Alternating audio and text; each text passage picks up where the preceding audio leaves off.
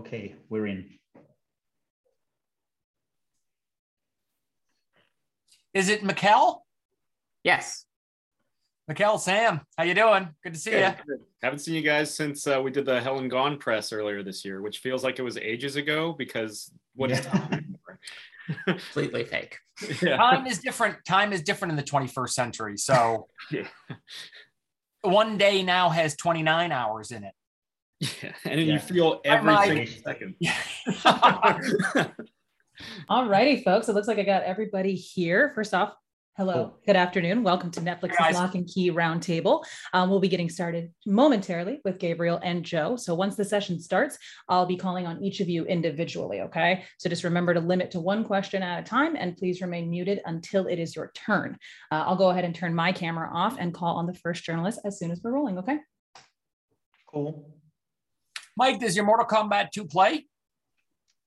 Uh, I'm right in the middle of updating it with a Raspberry Pi, so no, not right now.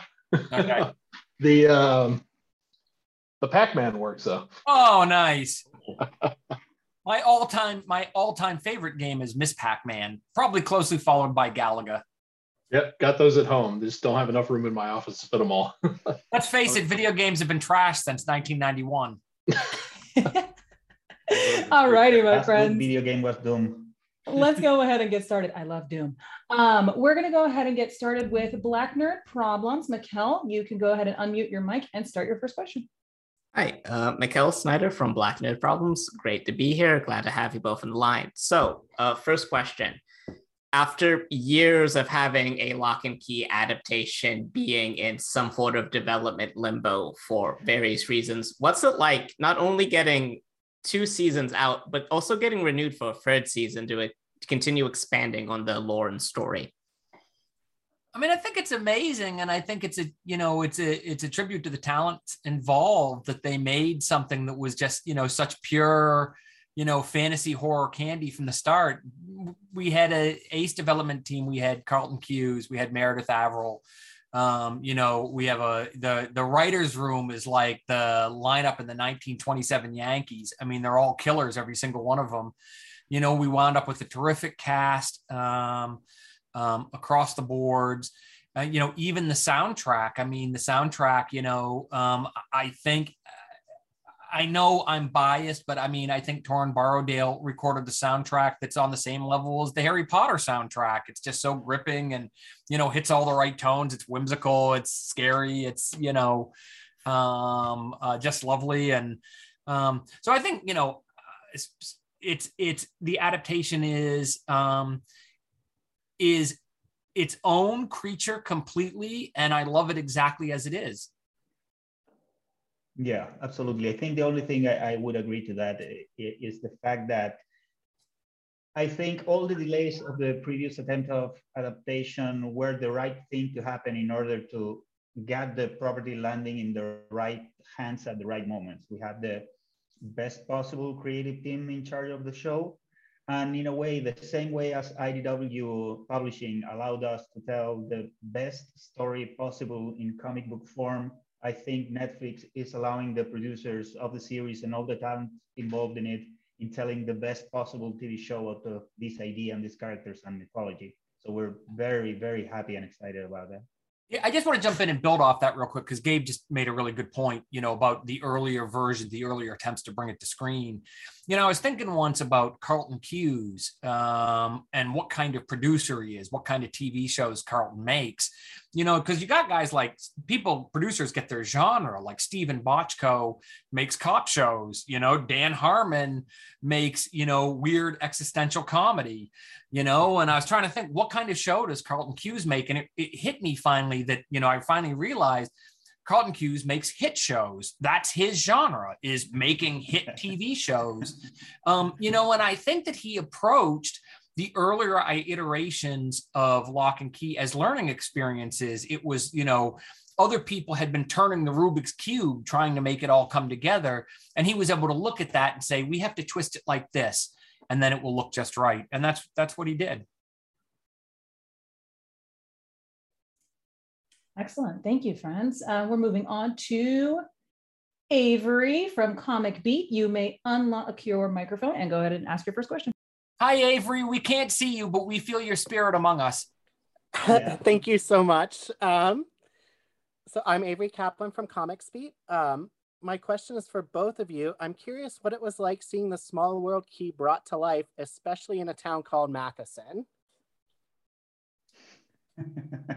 it's so, kind of a, a, very interesting twist, and I, I gotta say that uh, the small world key is probably one of the keys that would allow to have one of the funniest uh, visual approach for storytelling. So having that in the TV show, it's really a thrill.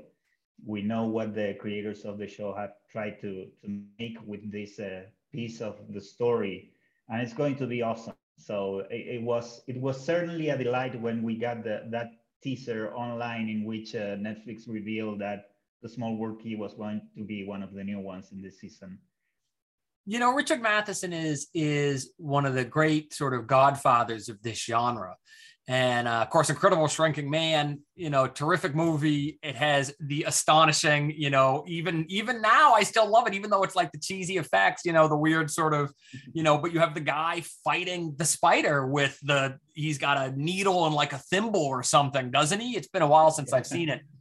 You know, but um, of course, of course, you know, even going all the way back to the comic, uh, the Small World comic was in part, uh, you know, um, a way of paying of honoring Richard Matheson's work and having fun, you know, um, riffing on, you know, his imagination. It's also um, the other thing is is um, it's uh, yeah, uh, you know, I'm um, you know, I'm Stephen King is you know my dad, and he gets a lot of attention, but but my mother is also a remarkable writer. Tabitha King is a terrific writer, and her first novel was Small World about a woman who is shrunk down and lives in a dollhouse. Um, and the comic and the TV show, in some ways, are both also honoring that as well. Um, yeah. So, um, you know, I've learned just as much as a storyteller from my mom as I did from my dad. Excellent. Moving right along to comic book resources. Sam, you may uh, open your mic and ask your first question. Awesome. Thank you. This is Sam Stone, at CBR.com. And I have to say, as a quick aside, as a lifelong arachnophobe, the finale to The Incredible Shrinking Man is incredibly traumatic to me. Anyway, um, with, you know, you guys are still working on the comic book as the show's coming out. The second issue of Hell and Gone just dropped. Um, you know, yeah. you, you get to do all sorts of cool things. How is seeing the TV show in production alongside you guys still working creatively in this world kind of informed or kind of shed new light in this world that you guys created that you hadn't necessarily seen before? I I mean, you know, um, I, I feel like you know they're a little bit like fraternal twins the show and the the comic. Um, they they each have their own personality, um, you know, their own way of walking and talking. Um, but I I feel that they're very close to one another and sort of in a way in constant conversation with each other um, that one comments on the other and and back and forth. You know, the example that I give of that is, um, you know, I, I, did a bunch of writing for the first season, and we introduced. I you know I had this idea for the matchstick key, and the matchstick key was um, was thrown into um, the show and became a thing, but it's not in the comic. And so, you know, we put it in the comic. We we sort of, you know, a lot of that most of the keys in the show are from the comic, but in this case, we just took the key from the show and stuck it in the comic and sort of retroactively made it canon. So we're sort of always, you know, it's a, it's the two the two stories are kind of cat's cradle together of narrative, um, and uh, it's sort of fun to see them play off each other. Yes, uh, creative dialogue between the two of them. It's really great that even from from the, eh, very early on at the get-go of the adaptation process, both us as comic creators, as the people that's making the show, as TV producers, we knew that the adaptation was a different approach to the same material and the same characters that was going to be developed with different tools. So there's an entire new creative landscape to explore over there. And that's very interesting because us as the book creators get to see these characters and this mythology and this story from a completely different perspective. Yeah. Being able to expand things that we can't expand in the comic and to approach things and enlarge the cast and stuff like that, that for us then becomes a, a sort of a learning experience of several parts that maybe in the future we can take either these characters or new characters to explore like new avenues in the Locke and Key lore. In a way, I think it's a it's always uh, uh, refreshing to have like brilliant creative minds taking care of the same kind of stuff because you can learn from them. And and for me at least from the visual and narrative point of view has been a great like secondary lesson of how to learn new things that you can do with this uh, with this story with these characters and this universe. It has been incredibly fun and incredibly rewarding. And we're incredibly lucky to have so such a crew of talented people tackling this in the in the adaptation Excellent. We're heading right over to freelance clownfish. Mike, you can unmute and ask your first question. Thank you, uh, gentlemen. What do you think the audience is going to take away from the second season that's going to last a long time with them? Um, I think they're going to take a lot of fun. We know that the producers of the show now that they're like have absolute freedom to do what they exactly what to do with this and these characters now that the first season worked so well they're going to amp the action and the fun and the challenges and the drama as much as they can. They have a pretty strong and clear idea of what they want to do with the story and the characters and they're getting all in into betting to to raising the stakes at the at, at the top level. And i think in a way they have like all the tools they need to tell the story they want and they have room to add much more action and drama now that this universe is completely established. So if you had fun with the first season, I'm pretty sure that you're going to have like three or four times more fun in the in the second one. Um, I would just add that you know I think that there's the second season is a few shades darker um you know is nudging this thing a little more if the first one was our star wars this is a little closer to the empire strikes back you know nudging it in that direction. Um there is uh some mind-bending play with the keys you know that does things with the keys we haven't seen before and and you know didn't see in season one. Um there is a fair bit of key warfare which i think people especially enjoy because it's interesting to see move and counter move um, yeah. with the powers of the keys. And I would also say that that you know one of the themes of the comic, one of the ways the comic and the show is alike, um, is that both sort sort of thematically believe that um, that that cruelty and evil can be shoved back into the box, can be defeated, but there must be sacrifices. Um, you know that that that the good guys can win, but um, but not without cost. Um, yeah. And so, especially when um, power leads to mistakes and mistakes have consequences. So, yeah, one thing so, is to to achieve your goal, but in the path to get it, it could be rough. And look, a story has to play for keeps, or or you know, or the menaces aren't menacing and the threats aren't threatening, you know. Um, and so I think this, you know, the first season, you know, and the second season are both a lot of fun. Um, you know, a really good time second season's a little bit darker and and and there is it is you know clear that this is for keeps thank you very much Excellent. Heading back around to the top, we've got Mikkel with Black Nerd Problems. You may unmute your mic and ask your next question. So, speaking of key warfare, what is your favorite key across, let's just say, the entire franchise since you two created it? I mean, I kind of want to change my answer because I always give the same. I've been asked this a few times, and I, I always give the same answer, and it's so boring. I should really think of something different. I mean, the obvious the obvious answer is it's the anywhere key because it simplifies travel. No more getting to the airport three hours ahead of time. No more passing through the TSA guy. You know, getting hassled by the TSA guy. Just you know, I can stick it in the door, open the door, step out in, you know, at Gabe's house, and me and him can go out to dinner in Santiago, and I can still be back in time to watch the Great British Bake Off on Netflix. You know, um, so that's, I mean, I, I think it would be pretty cool to have the ghost key, though. I mean, even as a child, I had this whole obsession with astral projection. Like, I really wanted. It's a very writerly fantasy to want to be invisible and see how people are when they're alone you know, and sort of be that, you know, and I feel like not a pervy. Look at him giving me the look like I'm a goddamn perv. I mean, I just, you know, Gabe.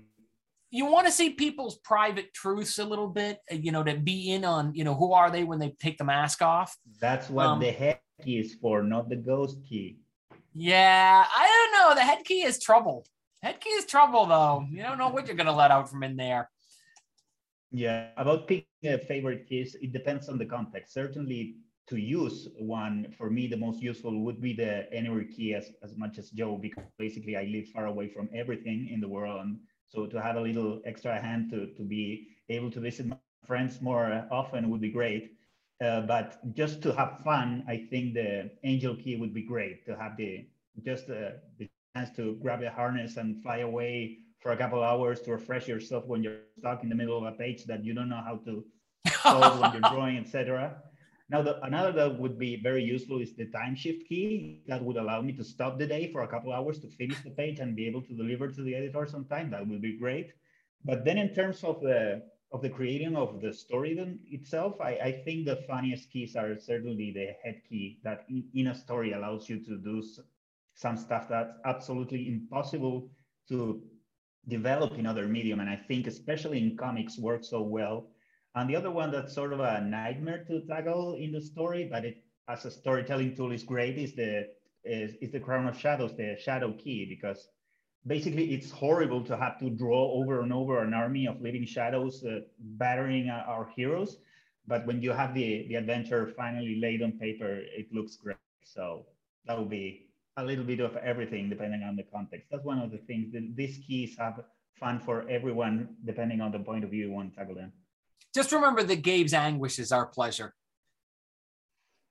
and there's a lot of anguish in making Locke Key a lot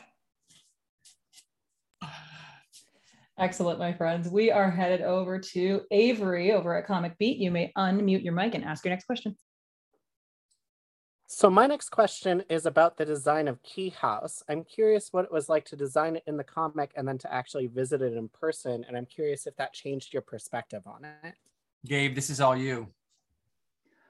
Well, being being an actual architect, I approached the design of Key House for the comic as an architectural project. I when we started developing the story, I sooner very soon realized that Key House was going to be one of the main characters, and I wanted as fleshed out as possible to be a part of the story, and also to have blueprints to figure out how to design the action sequence inside the house or, outside the house when we got to that point in the story. So starting out and having like it probably was throughout the developing of uh, welcome to lovecraft and head games that we did like the entire design of the main house then get as, as the only limit in comics is imagination you take some stupid decisions like making the house as asymmetrical as possible as big as possible as filled with architectural designs as possible and then you realize you have to draw it over and over and then you realize you made a big mistake and it's too late but it was great because uh, having it built like an actual world for the characters to inhabit fed the story in a way that was very useful to make more vivid for the reader. So then when you, you have the chance to see that other crew of talented people capture as much of the ideas of the comic book as they could to make an actual functional real life house to their story for the show was nothing, nothing short of surreal to, to, to watch the actual sets when we had the chance to visit for the shooting of the first season and, and see the staircases and the hallways and visiting the bedrooms and, and also realizing how these people to adapt the spaces in order of how they're going to shoot the different scenes, how they need to take out walls and windows in order to fit cameras. And, and was both a, a very interesting perspective from seeing it in the flesh, and also figuring out how they use it for narrative and storytelling. And that was amazing as well. So it was an incredible learning experience uh, and, a, and a really fulfilling experience as a creator to see something that you design from scratch becomes a vivid element of an entire universe of narrative and stories. All right, headed over to comic book resources. Sam, you may unmute your mic and ask your question. This will be the last question of this roundtable. Oh golly, unlimited power, the responsibility. The um having just concluded a crossover between um between Locke and Key and Sandman, and with both properties serendipitously at Netflix, is there any hope for a crossover, or is that just a legal like S storm that we can't even get into. I mean, I mean, you know, why you'd never say never. My my feeling is, as a Sandman fan, that I want to see Neil Sandman stories. You know, I mean, I think I think that's that's what everyone wants, and it's you know, um, um, so I, my instinct is no.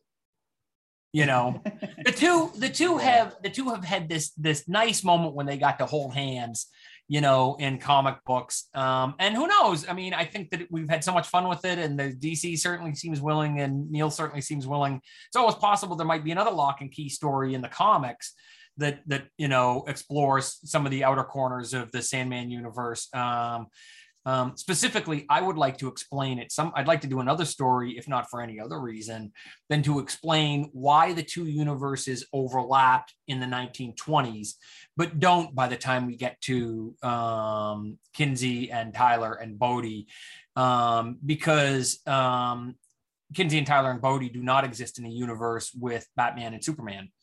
Um, but it is clear that Roderick Burgess is in the universe with Superman and Batman.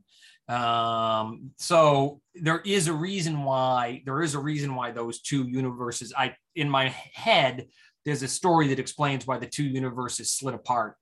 Um, but and we need to do another Mary Locke story to tell that. Yeah, I, I I'd say that in a way, uh, DC Comics has allowed Sandman to become what it is throughout time and giving their creators time to develop it in the best possible way. The same way IDW Publishing yeah. allowed us to make Locke and Key as good as a comic, a book, and a story as, as we could, and they gave us time to develop it. And it took us drawing six volumes of Locke and Key, and then after that, 10 years to develop an idea to finally come up with a worthy story to tell, combining the, them two.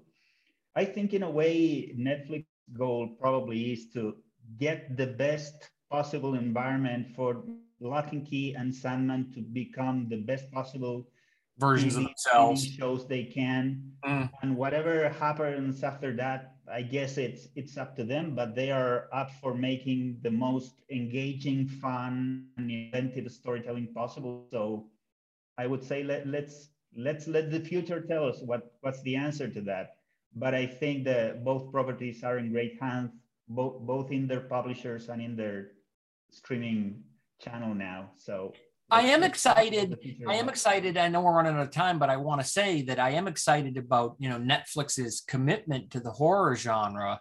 Um, you know, I I'm so. I mean, I think the two most important works you know, in horror in terms of like TV, you know, from this century are probably, you know, um, you've got, you know, Mike Flanagan's The Haunting of Hill House and Mike Flanagan's Midnight Mass, both of which raised the bar for what's possible in the horror genre. I mean, I think expanded that canvas. And now, you know, Netflix is on the verge of releasing Scott Cavendish's The Splattering, um, which I think is poised to do the same, you know, starring Kinsey Locke and um, is just going to elevate the whole genre. And, um, um, you know, Scott is about to become the next John Carpenter. So I expect to see, yeah, I expect to see yeah. Scott Cavendish's work, you know, winning the Fangoria Awards and, you know, really rocking the genre. So that's great.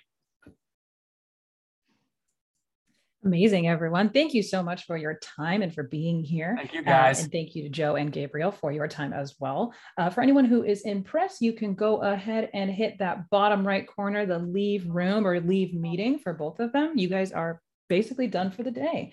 Um, so thank you for hanging out with us all day, and I appreciate you. Yeah, thank you so much for talking with us. Great to talk yeah. to you. Have a nice day, everyone. Let's see.